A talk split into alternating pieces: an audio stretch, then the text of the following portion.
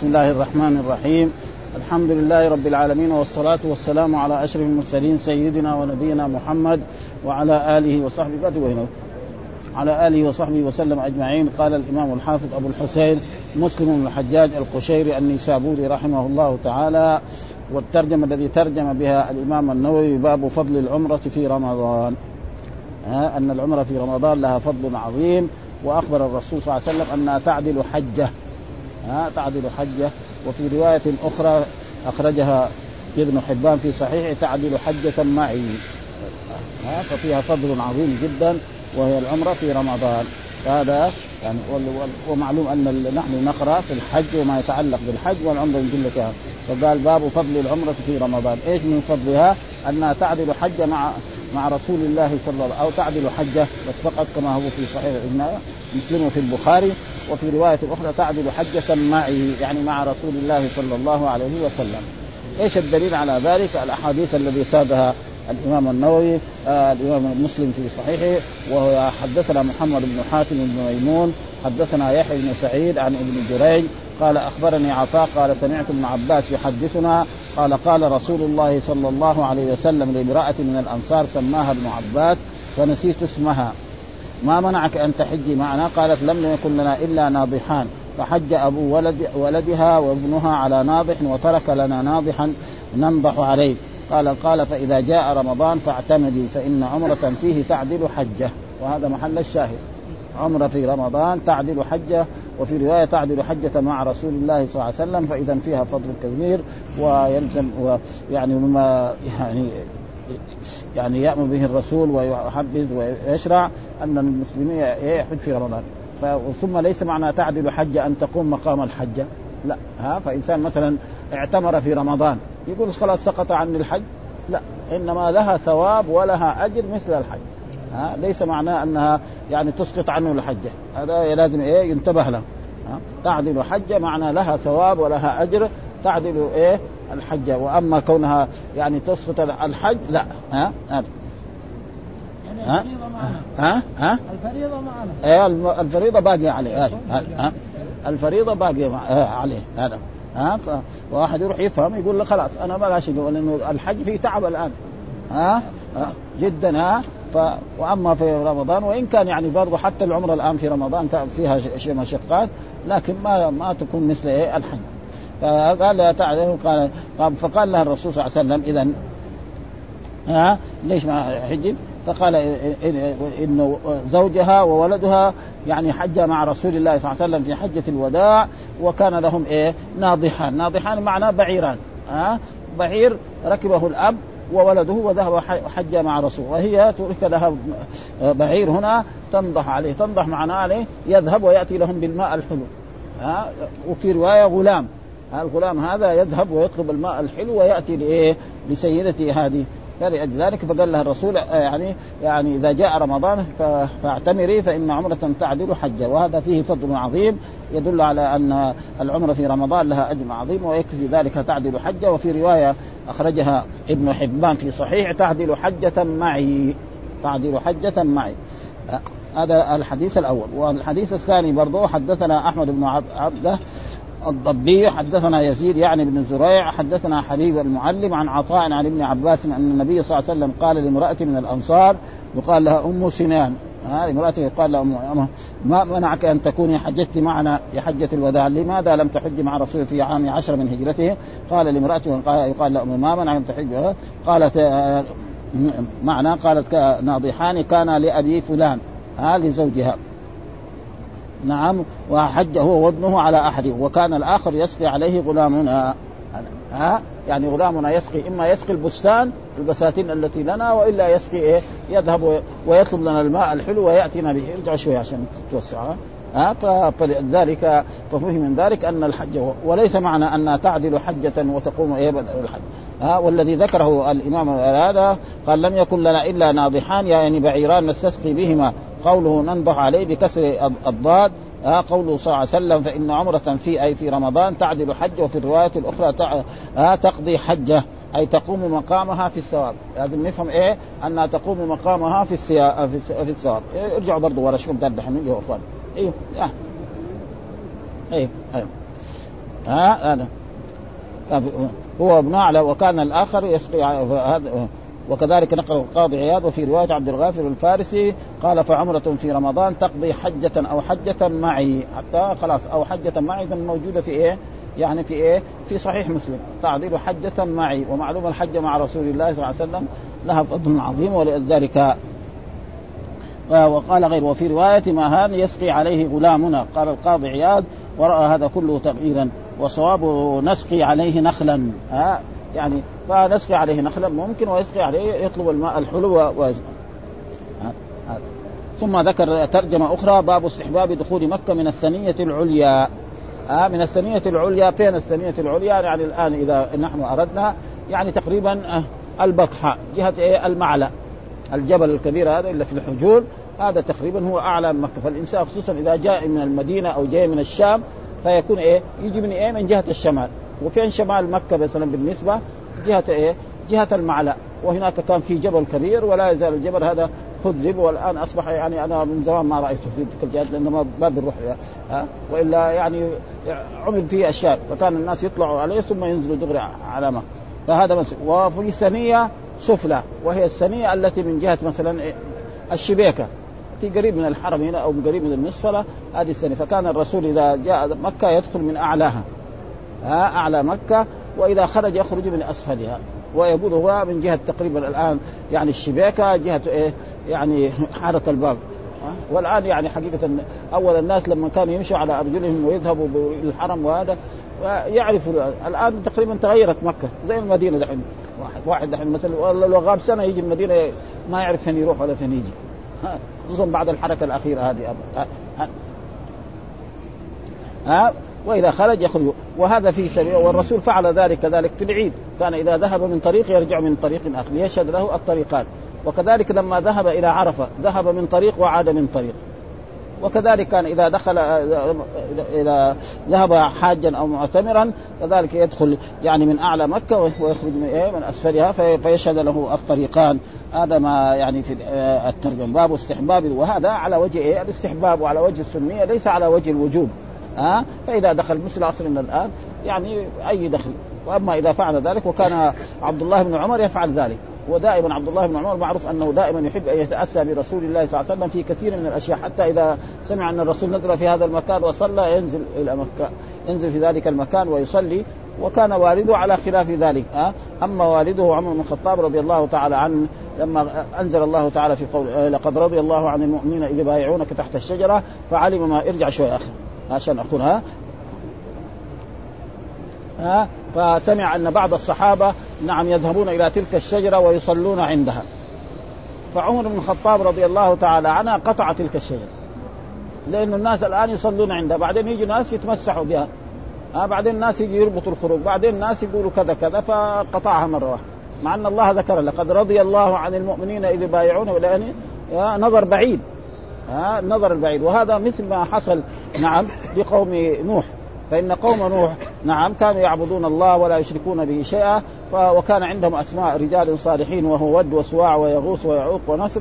فلما ماتوا أوحى الشيطان إلى قومهم أن صوروا صورهم لتنشطوا في العيد تحطون في المسجد في محلات المصلى فصورهم وبعد سنة سنتين أو 20 سنة أو 100 كمان وإذا به جاء الشيطان وقال إن آباءكم كانوا يدعونهم ويستغيثون فعبدوهم من دون الله فأرسل الله إليهم نوحا عليه السلام فدعاهم إلى عبادة الله ونهاهم عن الشرك ولبث فيهم 1000 سنة إلا 5 يقول لهم قولوا لا إله إلا الله وأن يشهدوا لنوح عليه السلام بالرسالة فأبوا فأهلكهم الله وأغرقهم. ولذلك بعد النظر ولذلك كان عبد الله بن عمر يفعل هذه الأشياء ولكن والده وكثير من الصحابة كانوا يخالفون. إيش الدليل على ذلك؟ قال حدثنا أبو بكر بن أبي شيبة حدثنا عبد الله بن نمير حول الإسناد وقال حدثنا ابن نمير حدثنا أبي حدثنا عبيد الله عن نافع عن ابن عمر أن رسول الله كان يخرج من طريق الشجرة ويدخل من طريق المعرس طريق الشجرة يعني هذا في المدينة كان إذا أراد يخرج من المدينة يخرج من من طريق الشجرة ويخرج من الشجرة والشيء يدخل من طريق المعرس كان يخرج من طريق الشجرة ويدخل من طريق المعرس وإذا دخل مكة دخل وهذا في المدينة يعني ويبعد عن هذا تقريبا بعد أبيار علي له طريق وإذا دخل مكة دخل من الثنية العليا ويخرج من الثنية السفلى والثنية العليا هي جهة يعني البطحاء وجهة المعابد وجهة مقبرة مكة، وهذا معروف يعني تقريبا هذا أعلم.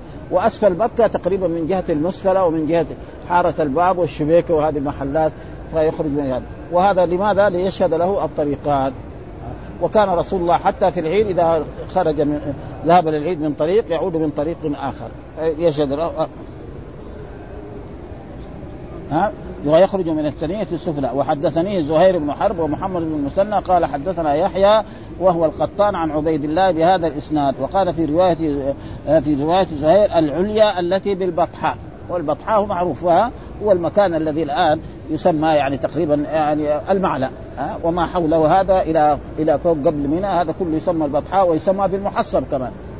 وثبت في ذلك أحاديث أن رسول الله صلى الله عليه وسلم لما حج حجة الوداع في ليلة يعني ليلة 14 يعني ليلة 14 نزل في إيه في المحصب هناك ونام، ثم بعد ذلك أمر أصحابه أن يدخلوا إلى مكة ليطوفوا طواف الوداع.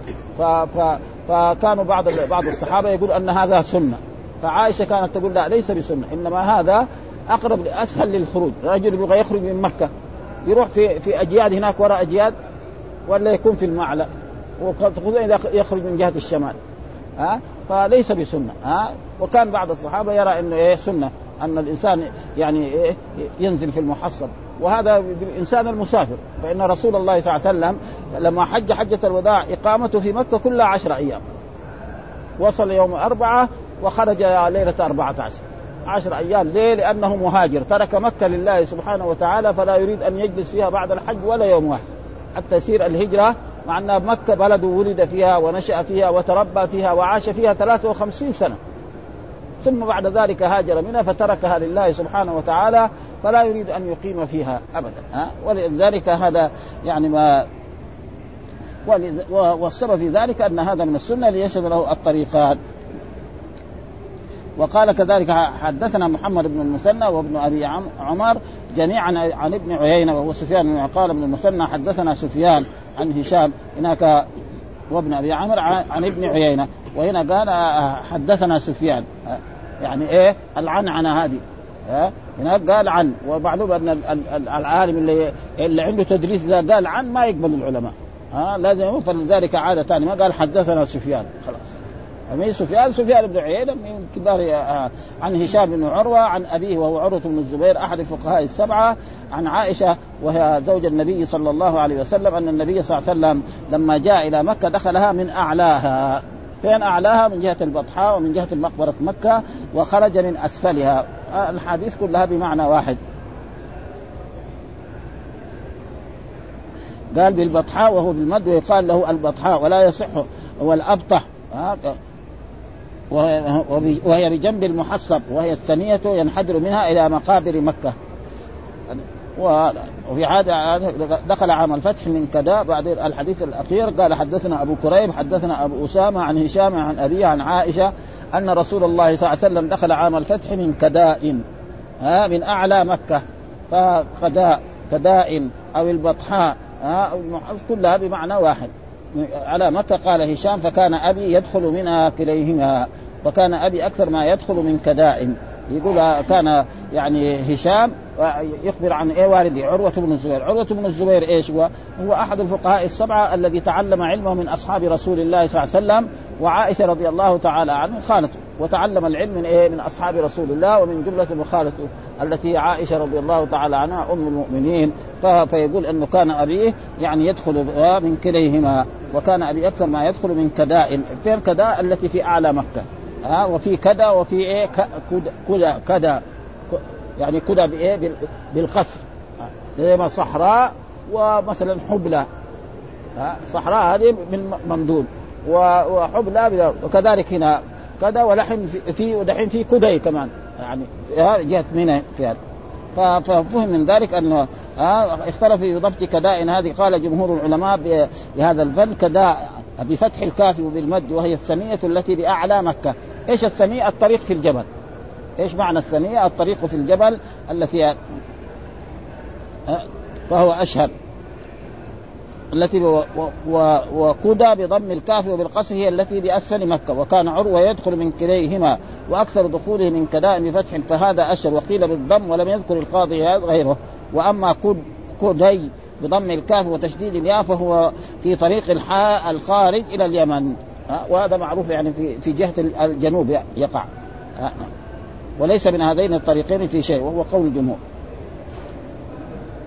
ثم ذكر يعني ترجمة أخرى وهو باب استحباب المبيت بذي طوى عند إرادة الدخول مكة. برضو هذا يعني من الاستحباب، أن رسول الله صلى الله عليه وسلم لما حج حجة الوداع وصل إلى مكة في اليوم الثالث من شهر ذي الحجة، في اليوم الثالث من شهر ذي الحجة، ونام في أعلى مكة التي هو جهة إيه؟ نعم الزاهرة الآن. وهناك كانت البئر معروفة، أنا شفتها كان زمان قبل سنوات طويلة يعني ذي طوى. ثم أصبح الصباح اغتسل لدخول مكة، ثم لما طلعت الشمس توجه إلى الكعبة وطاف طواف الإيه؟ نعم القدوم التي هو أو طواف العمرة، الطواف الذي مع حجته هذا. فإذا من السنة، وكان عبد الله بن عمر يفعل ذلك. عبد الله بن عمر دائما يحب أن يتأسى برسول الله حتى في المسائل البسيطة التي مثل ذلك، فكان هو بعد ذلك إذا حج بعد وفاة رسول الله صلى الله عليه وسلم إذا جاء خرج من المدينة حاجا أو معتمرا ينزل إيه نعم بذي طوى، وهي الآن محل يسمى الزاهر. ثم بعد ذلك يبيت هناك، ثم إذا أصبح الصباح اغتسل ثم دخل مكة وطاف طواف الإفاءة القدوم أو طواف العمرة. باب من ذي طوى عند إرادة دخول مكة والاغتسال دخولها، وهذا سنة. وكل الاغتسالات إلا في الحج تقريبا سنة. اغتسال الذي هو واجب هو اغتسال الجنابة، وأما هذا ليس. إيش الدليل على ذلك؟ الأحاديث الذي ساقها برضو الإمام مسلم. قال حدثنا زهير بن حرب وعبيد الله بن سعيد قال حدثنا يحيى وهو القطان عن عبيد الله قال أخبرني نافع عن ابن عمر، نافع مولى عن ابن عمر، أن رسول الله صلى الله عليه وسلم بات بذي طوى. وطوى هذا يجوز فيه طوى وطوى وطوى، الثلاثة الأوجه كلها جائزة. له أن يقول ذي بئر ذي طوى وبئر ذي طوى وبئر ذي طوى، كلها جائزة. حتى أصبح يعني حتى ده أصبح الصباح، وهنا أصبح تامة، وأصبح تارة تكون تامة وتارة تكون ناقصة. فإذا كانت ناقصة لها اسم وخبر، وإذا كانت تامة لها فاعل بس. ومن ذلك قول الله تعالى نعم حين تمسون وحين تصبحون، لها فاعل بس. ولا تقول أصبح مثلا محمد مسافرا، هذا اسم وخبر. ثم دخل مكة، وكان عبد الله يفعل ذلك لأنه يحب أن يتأسى برسول الله في المسائل مثل ذلك، يفعل ذلك. وفي رواية ابن سعيد حتى صلى الصبح، بعد ما يصلي الصبح وبعد ما يجلس يغتسل. قال يحيى أو قال حتى أصبح، وأصبح معناه دخل في في الصباح، وتكون تامة ما لها خبر، ولذلك حتى أصبح يعني هو.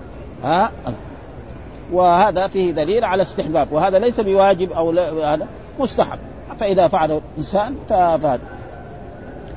ومعلوم أن ذلك الوقت كان فيها أشياء يعني وضيع محلات يقدر الإنسان يجلس فيها لأن فيها، أما اليوم لا، فهذه أشياء صعبة. وحدثنا أبو الربيع الزهراني حدثنا حماد حدثنا أيوب عن نافع عن ابن عمر كان لا يقدم مكة إلا بات بذي، يعني عبد الله كان لا يقدم مكة إلا بات بذي طوى حتى يصبح ويغتسل ثم يدخل مكة نهارا. وقد يعني كثير من العلماء يقول الدخول مكة نهارا أفضل، والصحيح أنه يعني يجوز نهارا. وسبب في ذلك أن رسول الله صلى الله عليه وسلم في عمرة الجعرانة دخل مكة ليلا، فإن الرسول صلى الله عليه وسلم لما فتح مكة نعم وبلغه أن هوازن وتجمعون لغزو رسول الله صلى الله عليه وسلم في مكة، الرسول خرج إليهم وغزاهم وانتصر عليهم، ثم جاء إلى الجعرانة ووزع غنائم هوازن وعنين، ثم دخل مكة نعم في الليل وطواف العمرة، وتسمى عمرة الجعرانة، طاف بالبيت وسعى بين الصفا والمروة وخرج. فإذا جائز دخول مكة ليلا جائز، ودخول مكة نهارا في العمرة وفي الحج جائز، إنما فعل ذلك الرسول مرة من المرات فليس فيه حتى ويغتسل ثم يدخل مكة. ويذكر عن النبي صلى الله عليه وسلم إيش هو يعني يكون مستحب لا يزيد عن هذا. وحدثنا محمد بن إسحاق المسيبي حدثنا أنس يعني بن عياء عن موسى بن عقبة عن نافع أن عبد الله بن حدثه أن رسول الله كان ينزل بذي طوى بذي طوى ويبيت به حتى يصبح الصبح حين يقدم مكة، ومصلى رسول الله صلى الله عليه وسلم ذلك على أكمة غليظة على أكمة غليظة. الأكمة معناه المرتفع، ومعلوم أن مكة فيها جبال، فقد يكون أكمة جبال مرتفع كثير، وقد يكون هذا معنى الأكمة معناه ارتفاع من الأرض. ليس في المسجد الذي بني لأنه هو أعرف المحل صلى فيه الرسول، فالناس جاءوا وبنوا مثلا محلات بعيدة هناك مسجد، قالوا هذا مسجد ذي طوى والذي صلى فيه رسول الله صلى الله عليه وسلم. تبين هو، وقد يكون المسجد إلى الآن موجود ثم المسجد الذي بني ثم، ولكن أسفل من ذلك على أكمة غليظة. يعني هذا المسجد الذي بني هناك وبنوه الناس في عهده هو ليس هو المسجد الذي صلى فيه رسول الله صلى الله عليه وسلم هناك وجلس واغتسل، على أكمة غليظة. والأكمة معناه المرتفع، يعني وهذا معروف إنه إيش يعني. ثم ذكر كذلك حدثنا محمد بن إسحاق حدثنا المسيري حدثنا أنس يعني بن عياض عن موسى بن عقبة عن نافع أن عبد الله أخبره أن رسول الله صلى الله عليه وسلم استقبل فرضتي الجبل الذي بينه وبين الجبل الطويل نحو الكعبة، يجعل المسجد الذي بني ثم يسار المسجد الذي يطوف. شو هذا؟ فهذا الحديث يعني يبين عبد الله بن عمر أن المسجد الذي بني على أن المحل الذي صلى فيه رسول الله صلى الله عليه وسلم حج حجة الوداع ليس كذلك. مثلا المسجد في محل صلى فيه الرسول هكذا، فراحوا هناك ناس بنوا مسجد هناك وقالوا هذا المسجد الذي، وهذه مسائل يعني ليس. وهو عبد الله بن عمر يفعل ذلك ووالده على خلاف في ذلك. يعني المحلات الإنسان إذا مثلا سافر في جهة من الجهات وفيها مسجد صلى فيه رسول الله صلى الله عليه وسلم في طريقه ونزل وصلى ما في شيء، لكن كونه يقصد ذلك المكان ويؤدي هذا، لأن هذا يعني كان والده على خلاف في ذلك من ذلك أن الله قال يعني في قول الله تعالى لقد رضي الله عن المؤمنين إذ بايعونك تحت الشجرة وعلم ما في قلوبهم فأنزل السكينة عليهم وأثابهم.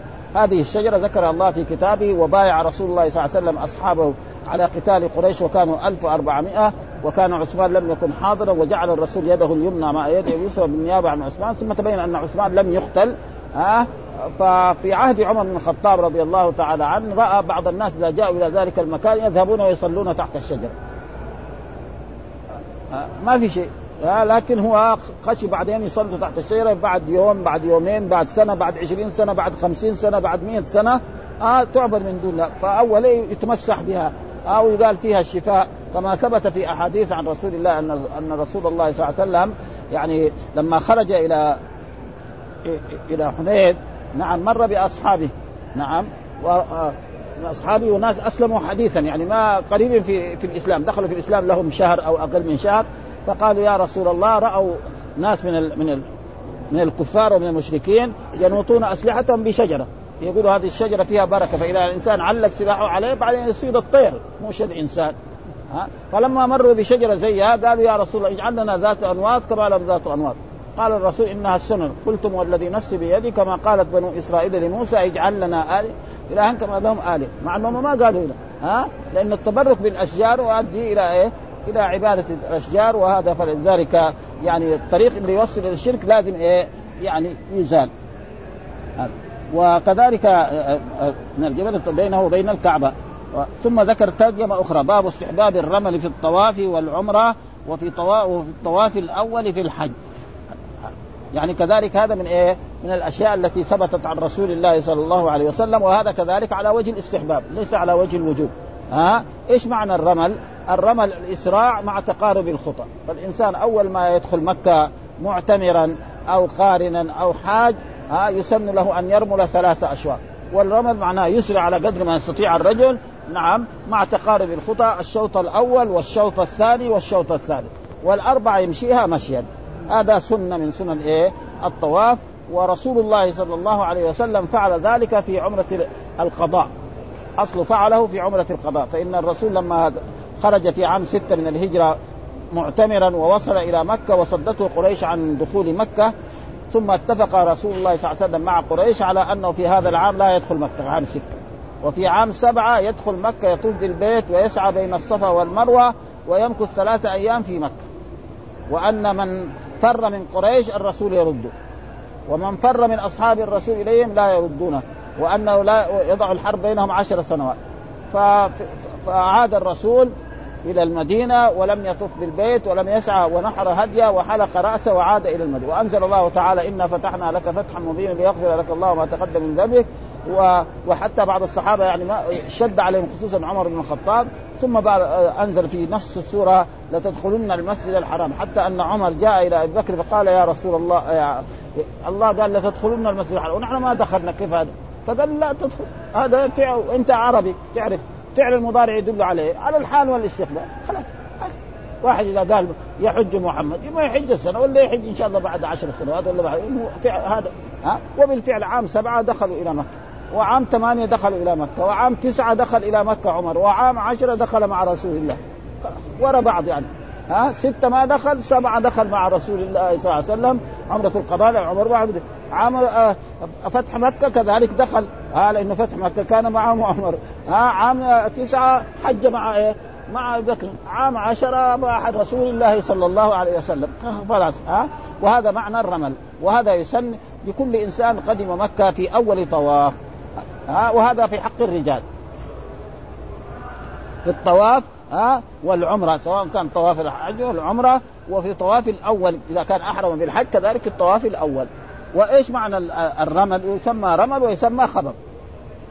إيش سبب في ذلك؟ أن الرسول لما جاء في عمرة القضاء قالت قريش يأتي محمد وأصحابه وقد وهنتهم حمى يثرب. محمد وأصحابه دول ناس وجعانين مرضى لأنه كان في المدينة هنا يعني الحمى تصيبهم وهنتهم.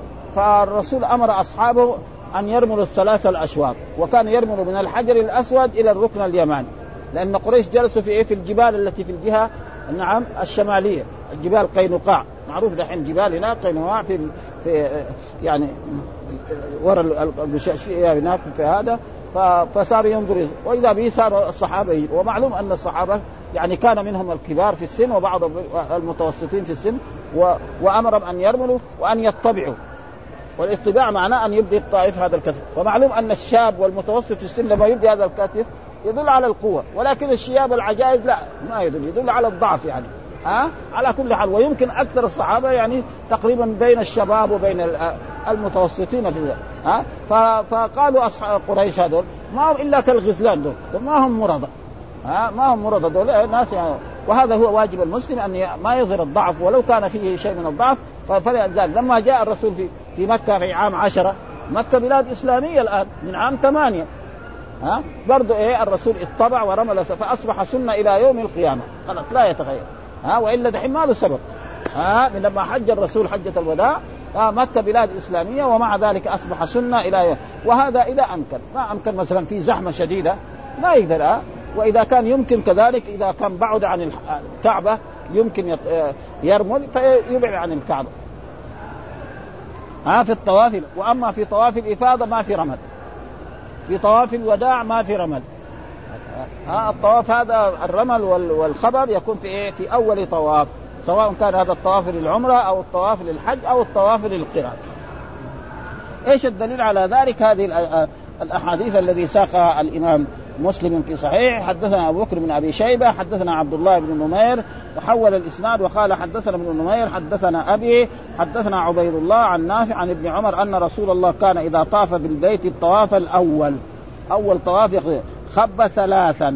إيش معنى خب؟ أسرع 3 أشواط ومشى 4 وكان يسعى ببطن المسيل وكان يسعى في الصفا والمروة بطن. ومعلوم أن الصفا والمروة في مسافة والآن جعلوا مثلا سارية مسبوقة بضوء خضراء وملونة بكهرباء خضراء هذه في هذا المكان يسعى الرجل يجري على قدر ما يستطيع ولكن بعض الحجاج يجري يسرع من أول السعي إلى آخر فهذا يتعبه جدا ببطن المسير إذا طاف بين الصفا والمروة وهذا لا لازم. بعض الحجاج تجد من أول الصفا يجري إلينا. فإذا كان شاب ولا نشيط يمكن وإذا كان لا كبير في السن ما يقدر وإذا كان كذلك من الجماعة اللي يدخلوا السجائر ما يقدر ولا شيء فلذلك هذا يكون وتسمى بالميلين الأخضرين معروفة الآن وكان ابن عمر يفعل ذلك لأنه يحب أن يتأسى برسول الله وهذه سنة يعني واحد ما خب 3 أشواط طوافه صحيح ما في شيء لكن فاته الأجر. كذلك ما سعى ما جرى بين الصفا والمروة بين الميلين الأخضرين صاع وإيه صحيح، ولكن فاته خير الكثير. قال خبة هو الرمل بفتح الراء والميم، فالرمل والخبة بمعنى واحد، وهو إسراع المشي مع تقارب الخطى، ولا يثب وثبا، يعني يجري مرة بها. والرمل مستحب في الطوافات الثلاث الأول من السبع، ولا يسن ذلك إلا في طواف العمرة وفي طواف واحد في الحج. واختلفوا في ذلك الطواف، وهما قولان لأصحهما، إنما يشرع في طواف يعقبه سعي، ويتصور ذلك في طواف القدوم. يقول إيه يعني يقلبه، معلوم الإنسان لما يجي معتمر بعد ما يطوف يبغى يسعى، وكذلك لما يكون قادر. لكن في مرات بيضيق عليه الوقت، مثلا إنسان يحرم بالحج ويروح يوم 8 أو يوم 9، فهذا ما يمكن يقدر يسعى، وهو لو سعى يمكن. ويتصور في طواف الإفاضة، ولا يتصور في طواف الوداع. طواف الوداع لأنه ما فيه، لأن شرط طواف الوداع أن يكون قد طاف الإفاضة، فعلى هذا القول إذا طاف القدوم وفي نيته أن يسعى بعد استحب الرمل فيه، وإن لم يكن هذا في نيته لم يرمل، بل يرمل في طواف الإفاضة. القول الثاني أنه يرمل في طواف القدوم سواء أراد السعي بعده أم لا، والله قال أصحابنا فلو أخل بالرمل في الثلاث الأول من السبع لم يأتي به في الأربع الأخر، لأن السنة في الأربع الأخيرة المشي، يمشي في الأربع على العادة. ولو لم يمكنه الرمل للزحمة أشار في هيئة مشيه إلى صفة الرمل، يعني ساي حركة كده كأنه يتحرك، يعني كأنه يرمل. وإذا تباعد عنه، لأن فضيلة الرمل هيئة للعبادة في نفسها، والقرب من الكعبة هيئة في موضع العبادة لا في نفسها، فكان تقديم ما تعلق بنفسها أولى. واتفق العلماء على أن الرمل لا يشرع للنساء، كما لا يشرع لهن شدة السعي بين الصفا، المرأة ما تجري بين الصفا والمروة، كما أنها كذلك لا. واختلف أصحاب مالك، فقال بعضهم عليه دم إذا كان ترك الرمل، والصحيح لا، وكان يسعى ببطن المسير إذا طاف بين الصفا والمروة، وهذا مجمع على استحبابه، وهو أنه إذا سعى بين الصفا استحب أن يكون سعيه شديدا في بطن المسير، وهو قدر معروف، وهو من قبل وصوله إلى الميل الأخضر المعلق بثناء المسجد، إلى أن يحاذي الميلين الأخضرين المتقابلين الذي بثناء المسجد ودار العباس، يعني في ذلك الوقت.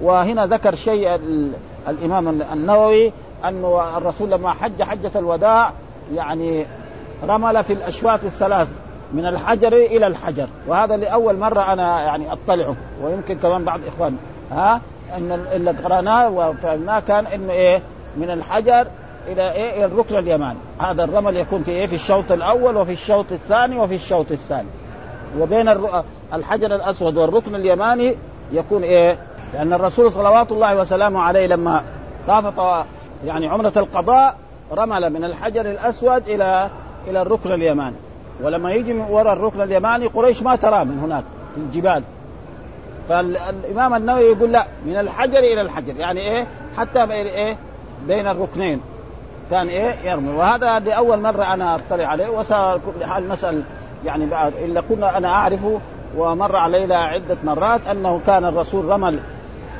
في عمرة القضاء من الحجر الأسود إلى الركن اليماني، وأما بين الركن اليماني والحجر الأسود كان يمشي مشيا ويقول ربنا آتنا في الدنيا حسنة وفي الآخرة.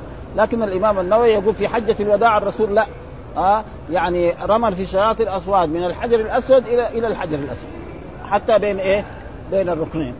وهذا لأول مرة أنا أراه، ولا كل حال نسأل من هم يعني أعلم أن هذا صواب، والذي يظهر أنه هذا يعني تقريبا يخالفه العلماء في ذلك. قال فلما حج النبي حجة الوداع عن 12 رمل من الحجر إلى الحجر، هذا ما يقول الإمام النووي، وهذا غريب يعني فوجب الأخذ بهذا المتأخر، لأنه يقول في حجة الوداع كده الرسول رمل في الأيام من الحج، وهذا لأول مرة يعني أطلع عليه أن ابن عمر رمل من الحجر إلى الحجر. هو حديث يعني عن نافع من الحجر إلى، وذكر أن رسول الله صلى الله عليه وسلم فعله، ولا بدل في الحديث موجود يعني على كل حال يعني. وإلا المعروف إنه من الحجر الأسود إلى الركن اليماني، لأنه في الركن اليماني بعد ذلك إذا واحد كان في الركن اليماني إلا في الجهة الشمالية ما يشوفه، لأن الكعبة تكون يعني حائلة دونه، وكان هذا في عمره. يقول أما في ودائما وهذه يعني يقول زيادة علمية بين هذين ويرون فيما سوى ذلك. فلما حج النبي حجة الوداع 12 رمل من الحجر إلى الحجر فوجب الأخذ بهذا المتأخر. هذا بسبب هذا الحديث الذي ذكره الإمام مسلم. وحدثنا عبد الله بن مسلمة ابن قعنب حدثنا مالك حول الإسناد وقال حدثنا يحيى بن يحيى واللفظ له قال قرأت على مالك عن جعفر بن محمد عن أبي عن جابر بن عبد الله رضي الله تعالى عنهما أنه قال رأيت رسول الله صلى الله عليه وسلم رمل من الحجر الأسود حتى انتهى إليه. كمان برضو الحديث الثاني حتى انتهى إليه 3 أطواف حتى انتهى إليه. هذه أحاديث. وحدثنا أبو الطاهر أخبرنا عبد الله. هناك ما بين في الحج. وحدثنا أبو الطاهر أخبرنا عبد الله بن وهب أخبرني مالك وابن جريج عن جعفر بن محمد عن أبي عن جابر بن عبد الله أن رسول الله رمل في 3 أطواف من الحجر إلى الحجر. وهذه أحاديث إذا يعني يكون قد يعني يصيب يعني معاه لأن أحاديث صحيحة يعني. وحدثنا أبو كامل فضيل بن حسين الجحدري حدثنا عبد الواحد بن زياد حدثنا الجريري عن أبي الطفيل قال قلت لابن عباس أرأيت هذا الرمل للبيت 3 ومشي 4 أطواف سنة هو فإن قومك يزعمون أنه سنة قال فقال صدقوا وكذبوا.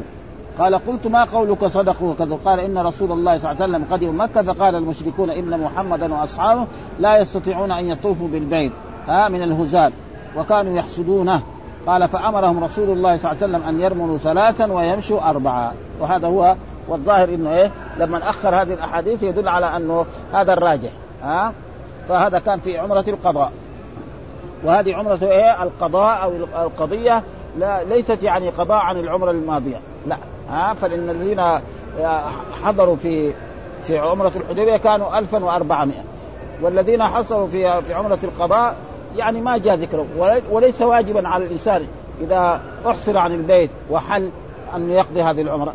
قضاء معنى يعني الرسول اتفق مع قريش على أنه يعتمر فلو ما اعتمر يقول محمد خاف خاف من قريش ولذلك جاء هو هذا السبب. وإلا ليست هي قضاء عن العمرة المتقدمة خاف من قريش ولا تسمى ولا القضاء أو القضية بتسمى بهذا الطريق. قال فإن رسول الله كثر عليه الناس يقولون هذا محمد هذا محمد حتى خرج العوائق من البيوت. قال وكان رسول الله صلى الله عليه وسلم لا يضرب الناس بين يديه فلما كثر عليه ركب ومشى. قال صدق. قال فقلت وما قولك صدق وكذا؟ قال إن رسول الله كثر عليه يقولون هذا محمد هذا محمد حتى خرج العواتق. معنى العواتق معناها النساء البنات الذكر منه. قال وكان رسول الله لا يضرب الناس يعني الرسول ما أحد يدفع الناس عشان يمشي هو كأنه رجل. فلما ركب والمشي والسعي أفضل يعني لا فلما كثر عليه ركب والمشي والسعي أفضل يعني كون الإنسان يطوف يعني ماشيا أفضل. ولكن لما كثر عليه لأنه لما يكون راكب يرى خلاص واحد يقف بعيد يشوف الرسول ومعلوم رؤية الرسول. الناس نحن كنا رأينا هنا كثير من الناس يعني لما يجي حاكم في المدينة هنا إلا ما يجي باب السلام ويضارب ما يشوفه مع أنه هذا. لكن هذا يعني كون الرجال يزاحموا على هذا شوية قلة عقلية. لكن الأطفال والصغار هذا معلش ما في شيء يعني رجل شايب يجي عشان يشوف إنسانا ما حاكما أو أميرا يعني هذا فيه خفة يعني ما هو رزيم يعني. وأما الأطفال والناس الصغار هذا لا بأس بذلك لأنه هذا يعني يحب الاستطلاع يعني. نحن نرى الآن الأطفال يعني في عصرنا هذا واحد يشتري لولده لعبة الولد بعد ما يلعب بها شوية يبغى يكسرها يشوف إيش في داخلها حب الاستطلاع يعني هذا ما فيها شيء يعني يشوف إيش في داخلها ما في داخلها بعد ما كان يلعب بها أحسن له فيكسرها وخلاص يروح وبعدين أبوه يروح يشتري واحدة ثانية. عب الاستطلاع هذا في الصغار ما في شيء لأن لا يضرب الناس. فلما كثر عليه ركب والمشي والسعي أفضل. وقد ثبت أن رسول الله صلى الله عليه وسلم طاف بعض المرات يعني طواف وهو راكب وفي بعضها مشي وكذلك السعي كذلك. فإذا كان الإنسان له عذر فله أن يسعى راكبا وله أن يطوف مريض أو غير ذلك. فلكن أيهما أفضل كونه يطوف طواف على رجليه أفضل من ذلك وكذلك كونه يسعى رجليه أفضل. ثم ذكر كذلك حدثنا محمد بن مسنى حدثنا يزيد أخبرنا الجريري بهذا الإسناد نحوه غير أنه قال وكان أهل مكة قوم حسد لأنه يحسد الرسول صلى الله عليه وسلم الرسول صار له مكانه وانتصر عليهم يعني في ولم يقل يحسدونه وكل حسد هذا مصدر ويحسدونه فعل مضارع كل هذا. وفي فرق بين المصدر والفعل. المصدر يدل على الحدث على الحسد بس. المضارع يدل على إيه؟ على الحال والاستقبال. وما لا شك أن قريش كانوا يحسدوا وقد قالوا ذلك. يعني مثلا أبو جهل قال ذلك: لولا نزل هذا القرآن على رجل من القريتين عظيم. إذا كان الله يبغى يوعظ نبي ولا رسول يشوف أعظم رجل في مكة وأعظم رجل في الطائف، أما يرسل لنا محمد ده نحن ما نبغى محمد. فالله رد عليه: الله أعلم حيث يجعل رسالة. مين يختار الرسول؟ المرسل، مو المرسل. ما يجوز المرسل يقول أنا أبغى فلان يصير نبي ولا رسول. لا، زي ما نحن في عصرنا هذا ليس لنا أن نقول للدولة إن نريد فلان أمير لنا في بلد ما أو حاكم لنا أو وزير. هذا للدولة، والدولة الرعية والراعي كلهم عبيد لله، ما في فرق بينهم من جهة العبودية، لكن هذول هم الذي يختار. فكذلك ليس بقريش أن يقولوا يعني لولا نزل هذا القرآن على رجل من القريتين عظيم. فالله رد عليهم: الله أعلم حيث يجعله رسالة. وحدثنا ابن ابي عمرو حدثنا سفيان عن ابي حسين عن ابي قال: قلت لابن عباس: ان قومك يزعمون ان رسول الله رمل بالبيت وبين الصفا والمروه وهي سنه. قال: صدقوا وكذبوا. يعني ايه؟ من جهه صدقوا وكذبوا، من جهه انه رمل فيها هذا سنه، وكذبوا ليس معنى الرمل يعني كان ايه يعني في في في, في الكل، اي لا يدفعون. قوله وما يدعون إلى نار جهنم قول ذلك، فذلك الذي يدع اليتيم. وأما قوله يكرهون ففي بعض الأصول من صحيح يكرهون ذلك. المقصود يعني الرسول ثبت أنه طاف راكبا وطاف، ولما ركب عشان يراه الناس، فإن راكب إنه يرى. وحدثنا محمد بن رافع حدثنا يحيى بن آدم حدثنا زهير عن عبد الملك بن سعيد الأبجر عن أبي الطاهر قال: قلت لابن عباس: وراني قد رأيت رسول الله صلى الله عليه وسلم. قال: فصفه لي. يعني قال: قلت رأيته عند المروة على ناقة وكسر الناس عليه. قال: فقال ابن عباس: ذلك رسول الله صلى الله عليه وسلم، إن كانوا لا يدعون عنه ولا يكرهون. يعني إيه؟ يعني ما يدفعوا الناس عنه، بخلاف الملوك والأمراء ما يخلوا يعني أحد يصل. رسول الله صلى الله عليه وسلم سيد المتواضعين، فما في أحد يدفع عنه إذا أراد يتصل به أو يراه أو شيء. وخصوصا بعد ما نزلت الآية: والله يعصمك من الناس. حتى كان الرسول صلى الله عليه وسلم يحرص في الأول، ثم بعد ذلك لما نزلت هذه الآية والله يعصمك من الناس أمر رسول الله صلى الله عليه وسلم أن يتفرق الحراس وهو تحت عظمة الله ولا يجرى له أي شيء أبدا.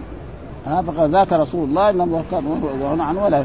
وحدثنا أبو الربيع حدثنا الزهراني حدثنا حماد يعني بن زيد عن أيوب عن سعيد بن جبير عن ابن عباس قال: خدم رسول الله صلى الله عليه وسلم وأصحاب مكة وقد وهنتهم الحمى. قال المشركون: إنه يقدم عليكم غدا قوم قد وهنتهم الحمى ولقوا منها شدة، فجلسوا مما يلي الحجر وأمرهم النبي صلى الله عليه وسلم أن يرموا 3 أشواط ويمشوا ما بين الركنين. هذا إيش ما بين الركنين؟ الحجر الأسود والركن اليماني يمشوا. فقال المشركون: هؤلاء الذين زعمتم أن الحمى قد وهنتهم هؤلاء أجلد من كذا وكذا، ناس أقوياء ما بهم. وهذا هو الواجب، أن الإنسان إذا كان أمام الأعداء يظهر القوة ولو كان معه بعضهم. قال ابن عباس: ولم يمنعوا أن يأمرهم أن يرموا الأشواط كلها إلا الإبقاء عليهم، لأنه لو أمر 3 أو 7 قد يتعب بعض الناس.